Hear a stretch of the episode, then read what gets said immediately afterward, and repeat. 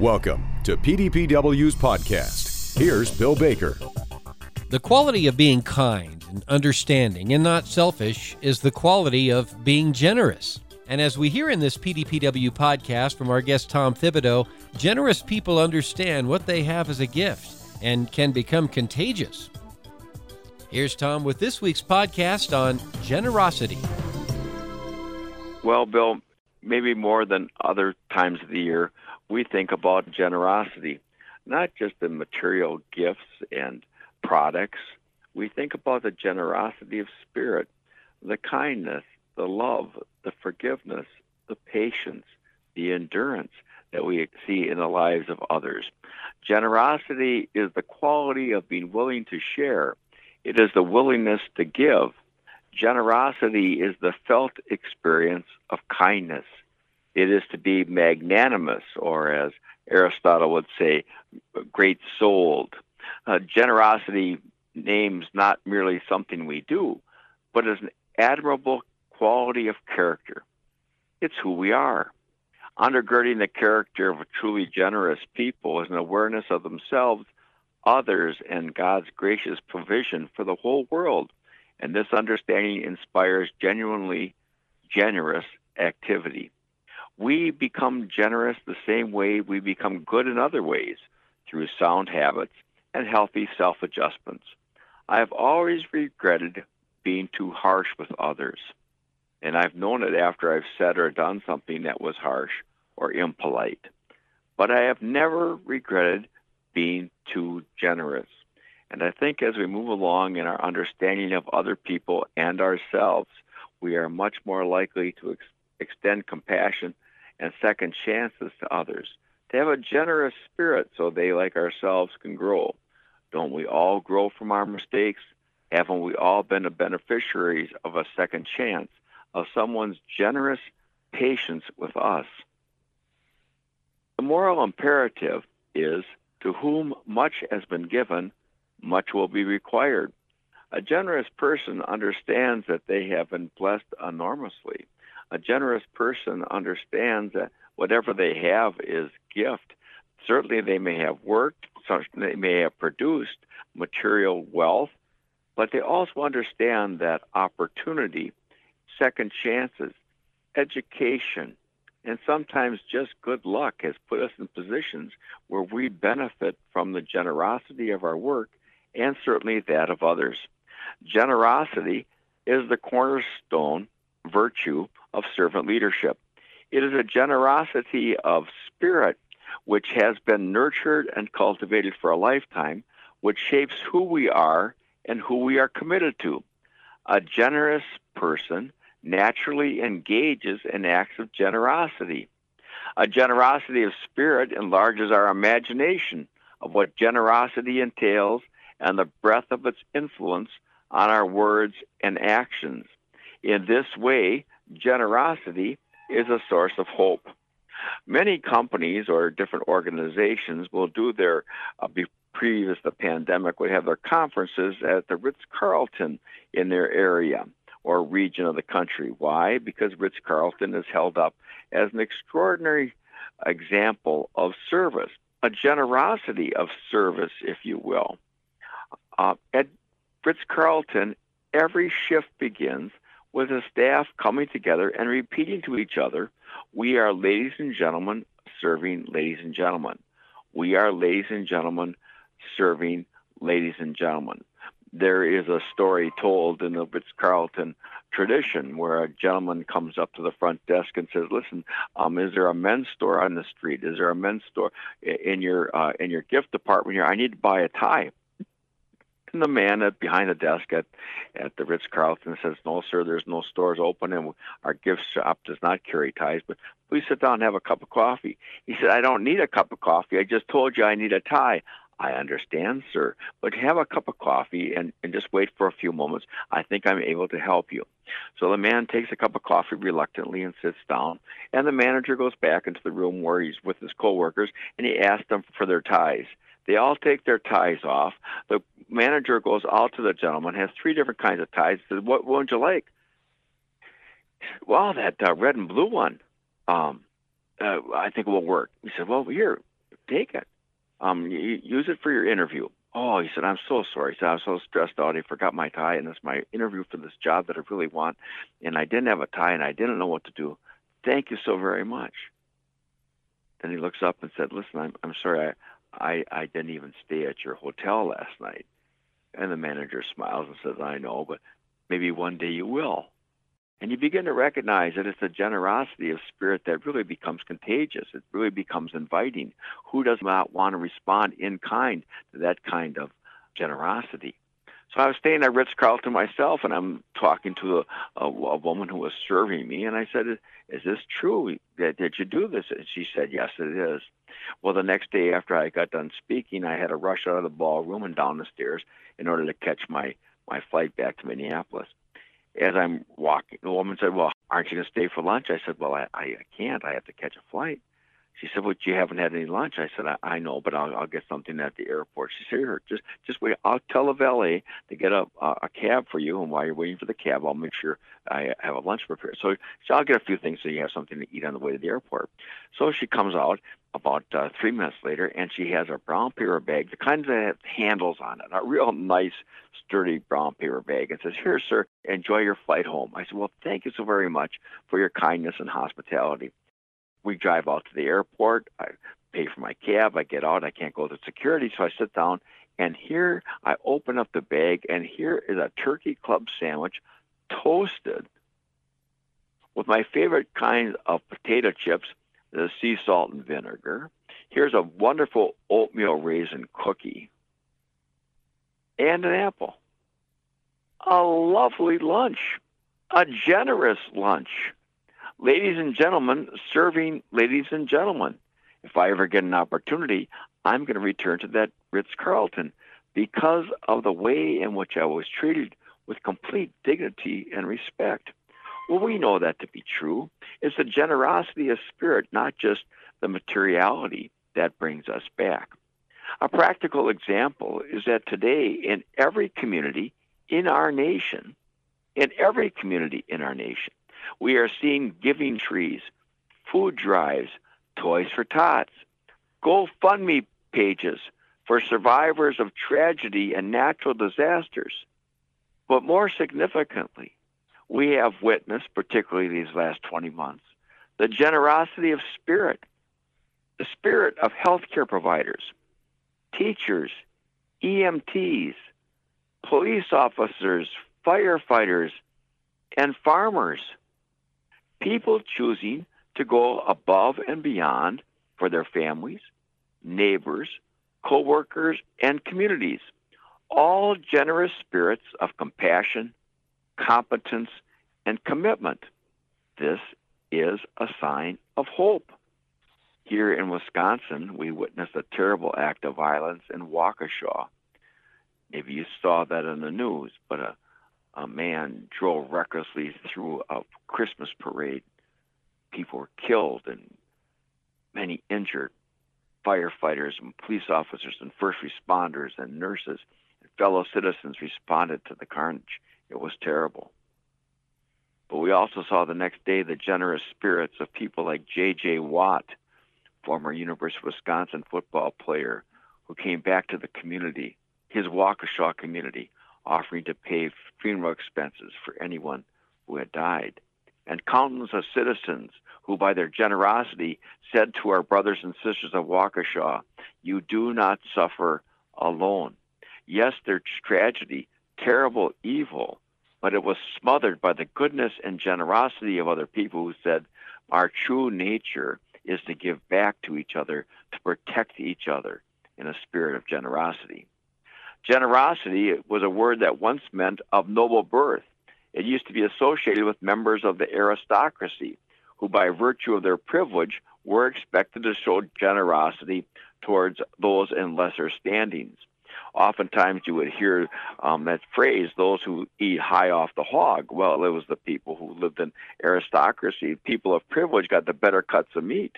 And that's why those of us who come from ethnic traditions who make great sausages, they learn how to take the other parts of the uh, of the animal and create sausage and tasty food for ourselves.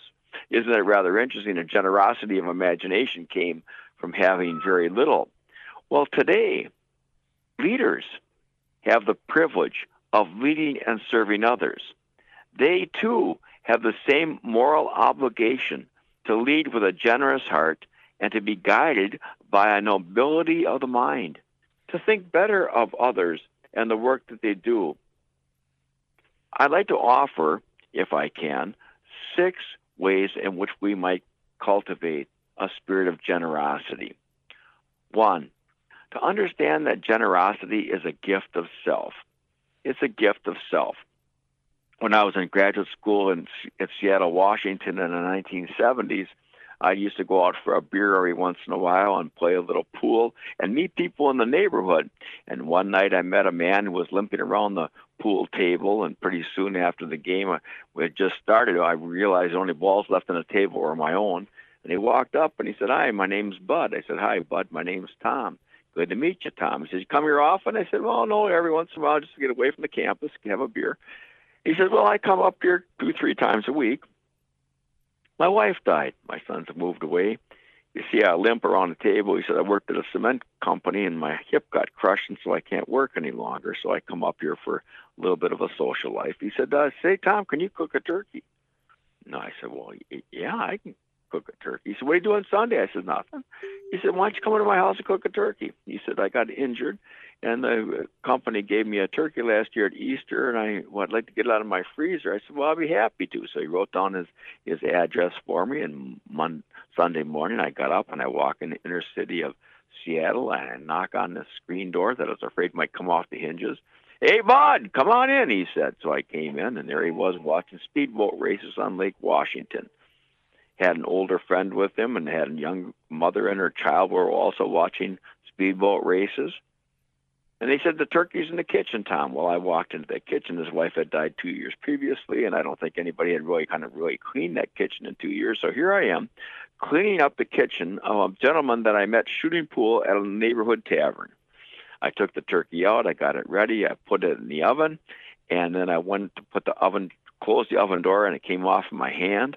I took it and I jimmied it around and I got it back on and I put a stool up against the, the, the oven door and I said, Hey, bud, I'm going to be gone for a couple hours. I listen to to jazz in the park while the turkey cooks. I'll be back to to, to prepare it. So I, I, I came back about uh, three hours later, and the house was filled with people. There were tall people, there were short people, there were old people, there were young people, there were people of every different race in in that whole neighborhood. These are people that Bud knew and he invited them all over for a turkey dinner. And people came with their small treasures and styrofoam cups, and there was pistachio pudding, and there was potato salad, and there was coleslaw, and there was jello. Everybody contributed to this marvelous feast, and there I was cutting off turkey for all God's children gathered in Bud's house. And I looked at Bud, who was beaming, and I said, You know, Bud, this is really great. This is really generous. And he looked at me and he said with a smile, The one thing that I remember from graduate school over 40 years ago is this when you ain't got much, Tom, you give yourself. When you ain't got much, you give yourself. To nurture a spirit of generosity is the gift of self. Two, share and be generous with the gift of appreciation. Do you realize that each of us needs five comments of appreciation to every one of criticism. If it's one to one criticism to appreciation, uh, the relationship dies. In, re- in understanding that in organizations, in companies, in families where there's a great deal of appreciation, there's much more engagement. Appreciation is jet fuel for the emotions. Who is it that doesn't need to be appreciated? Who is it that doesn't need to be affirmed or to be recognized? I was one time working with a group of leaders, and one of the gentlemen there owned a plumbing company. And he said the most significant thing he would do Friday afternoons, the last thing he would do, he would sit down and write a handwritten letter to one of his plumbers telling them how much he appreciated them and the good work that they had done uh, in, the previous month. And he'd recall the projects they were on, the difficult, dirty work that sometimes they undertook. And then he would send the letter, handwritten address to the man's family. Well, you can imagine he'd get home from work and there his wife would have a letter. Here's a letter from your boss, handwritten. And of course, he'd have to open it up. And of course, what did every wife or every you know member of the family said, "Read it to us." And there he would read this letter of appreciation that his boss, the owner of the company, had sent to him. Well, the gentleman said we'd have retirement parties for anybody who worked for us over 20 years, and I never under I never really believed it until I saw it. But people came and they had every letter I've ever sent. Letters of appreciation show a generosity of spirit, a concern for other human beings that we are all hungry to receive. Third, generosity is best when it's anonymous, not having to be recognized for what we give. I work at a little soup kitchen here in La Crosse called the Place of Grace, and for 25 years, it's not unusual to come in at our door. There'll be bags of homemade scarves and mittens at this time of the year. A week ago, I walked over and it was a cold morning, and there was a box of venison. Somebody had gotten their deer and had it ground up and given it to us. Be anonymous. Every year, CBS News, with the help of Steve Hartman, who looks for good stories in America, works with a man who's called Secret Santa, and Secret Santa gives Steve Hartman sometimes a hundred dollar bills or sometimes last year a thousand dollar checks and then has researched in terms of people in different parts of the country, bus drivers and clerks, waitresses in restaurants, custodians, and Steve Hartman on behalf of Secret Santa makes someone's Christmas changes their lives by an anonymous gift. And people said, Who can I say thank you to? Who can I write to? And he said, Your gratitude is best shown in the way in which you serve others each and every day. Four, to be generous with our forgiveness. Love is forgiving. Love is forgiving. So each of us might want to ask ourselves this holiday season who do I need to forgive? Who do I need to be reconciled with? Yes, we know there's a lot of political division, but more significantly, think about the division and hurts in our own families. Think of the number of families that did not get together because of past hurts and past resentments. And you begin to recognize what Gandhi had said an eye for an eye, and pretty soon the whole world is blind. We can be blinded by hurt, but what helps us to see more clearly is a generosity of spirit that is lavish with forgiveness. All of us, sometime in the next month, will either listen to or sing Silent Night. And that last ref- last line of the first refrain, sleep in heavenly peace. Forgiveness is a requisite for peace in our lives and in our world. Five, be generous in giving your moral support for good causes and good people. We oftentimes take people's good work, their generous work, for granted. Thank a farmer. Purchase something from a small family business. Reach out to an elder, a service person, a young person. I might not have much money, much material wealth, but can I not recognize the goodness of other people? Ordinary citizens doing extraordinary work every day on our behalf? Am I willing to ask myself each and every day, am I giving enough to the people around me?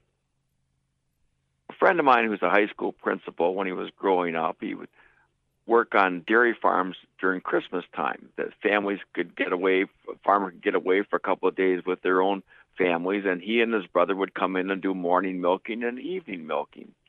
And one night after having done evening milking, they're standing around the milk tank, and the grandpa of the farm had come over and was watching them. And when they got done, he said, "Boys, I want to tell you something." He said, "I'll I'll never forget what your dad and grandpa did for us so many years ago." And this was before you were born, he said. Uh, we had a barn fire and we lost all our hay. And that summer was particularly difficult because it was a drought and there wasn't much good hay that we had, and the hay that we could buy was not of good quality. Well, in September, your dad and grandpa pulled up with a, a tr- trailer of the finest third crop hay I had seen. And he said, "Here, neighbor, I want you to have this." He said, "Well, how much? How much do you want? How much do you want for it?" He said, "No, we, we don't not selling it to you. We want you to have it. It's, it's been hard traveling for you this year. We know that. Please, here, please accept this third crop hay." He, Grandpa's eyes watered with tears, and he said, I'll, I'll never forget their generosity. And then my friend, the high school principal, asked this question Am I willing to give other people my best third crop hay, or am I keeping it for myself? That's that generosity of spirit that changes the world. And finally, be a cheerful giver and a grateful receiver. All of us are very good in terms of giving. Many times we want to give to other people, but receiving when other people think of us is oftentimes difficult. It's humbling, but it's a recognition that all of us have something to give, but I cannot give it. It does not become a gift until someone will receive it. It's rather sad right now. We don't give gifts more than we buy presents. And we buy presents, how often does somebody say to you, Well, I've kept the receipt in case you want to return it? Already kind of bracing themselves for the rejection that the person that they bought something for will not like it. But gifts are much different. They're received and they're cherished, appreciated. My mother uh, suffered from depression and she spent time in a psychiatric unit. My father would take us to go and visit her on Sundays. And this one particular Sunday, we went to visit my mother, and she was happy, which was uh, uh, rather unusual because of depression. She suffered from sadness. But she had just been off for a walk with three other women at, in, that day, and one of the women had lived in that town, and they went to visit her father, who was a widower when he saw his daughter and her three friends, he was just so excited. He welcomed them into the house and said, I just baked some homemade oatmeal raisin cookies. And he ran in and he got a platter of his cookies and he came out and offered one to his daughter. And she said, Oh, no, thanks, Dad. I just had lunch. Offered one to a second one. Oh, I'm sorry, sir. I'm trying to watch my weight right now. Offered to a third woman. She said, No, really, I'm, I'm really trying to cut back. And my mother said she watched the man's face fall. And he said to her, Would you like a cookie? She said, Could I have two? And could I take two with me back to the hospital? And the gentleman was so delighted he went back into his kitchen. He put two cookies in a napkin. And as she handed me the napkin, she said, Son, always remember this.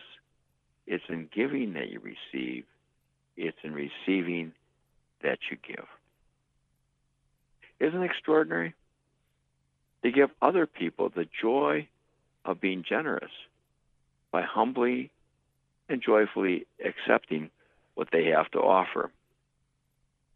The measure we use will be measured back to us. That's Old Testament wisdom. The generosity that we share within the community always comes back to us, and the most generous givers understand that they receive so much more in return. So, this holiday season, let us all make a commitment to cultivate a spirit of generosity. Good work, hard work, noble work, generous work, our work. Thank you, and have a very Merry Christmas. Our thanks to Tom Thibodeau for today's message. Tom, a distinguished professor of servant leadership at Viterbo University. And for archive podcasts and more on demand programs, and for more on the professional development for today's dairy producer, head to PDPW's free website at pdpw.org. Until next time, have a safe and productive week.